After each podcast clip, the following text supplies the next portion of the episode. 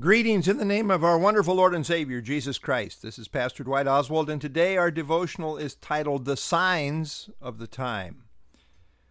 This is how God works He tells us what is going to happen, and then He brings it to pass.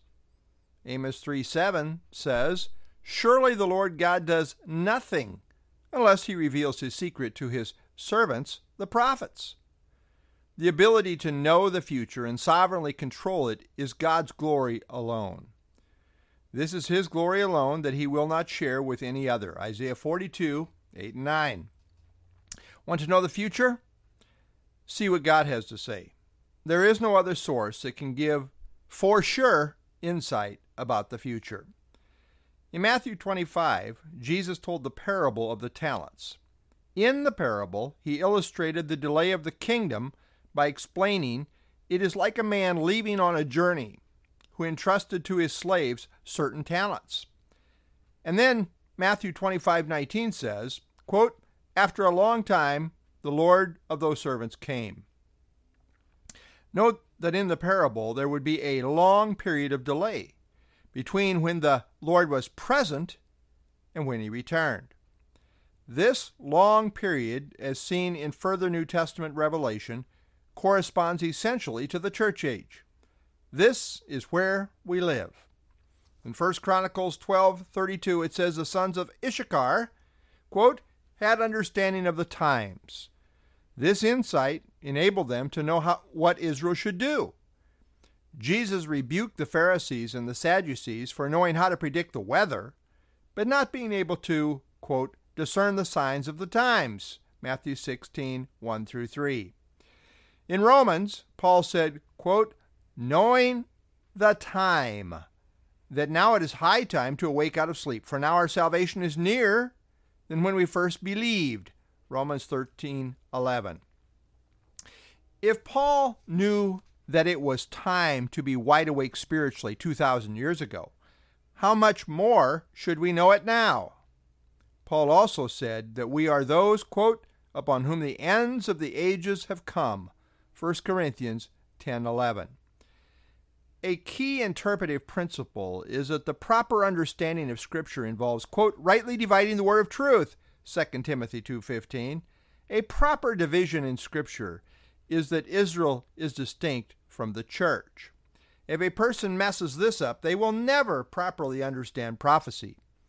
We need to keep in mind that the Bible makes a distinction between what is termed the last days in relation to the church age and the last days, tribulation period, in relationship to Israel. The one segues into the other, but they are not the same. We are living in the last days of the church age, but not in the last days related to Israel. Specific dates and signs are given to Israel in regard to the last days, but no specific signposts or dates are given to the church.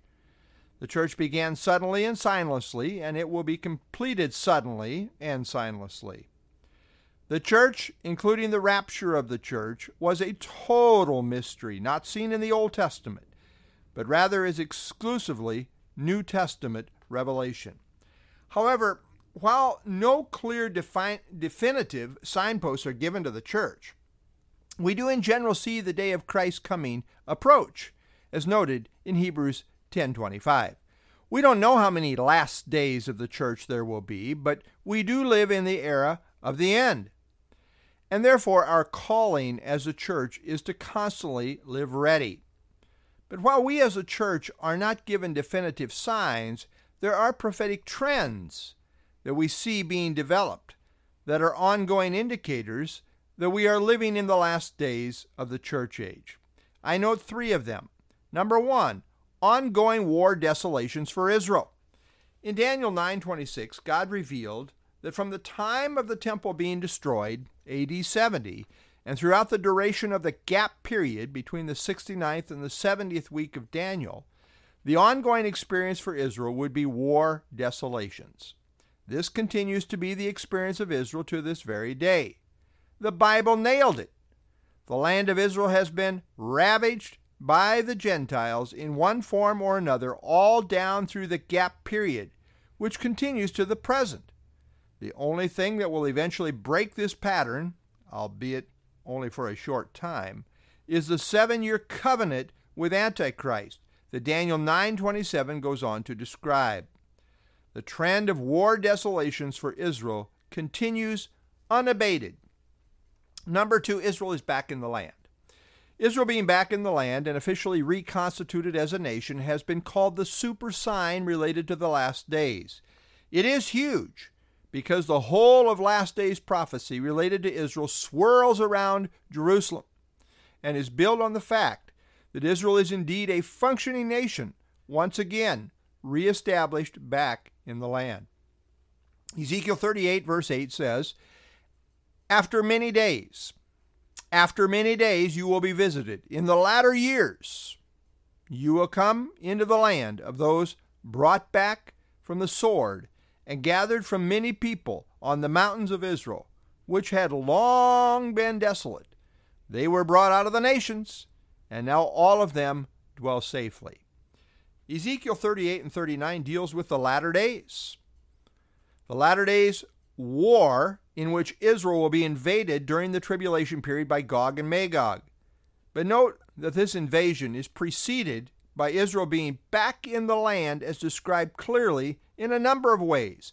They were brought back from the sword, gathered from many people on the mountains of Israel, which had long been desolate. They were brought out of the nations.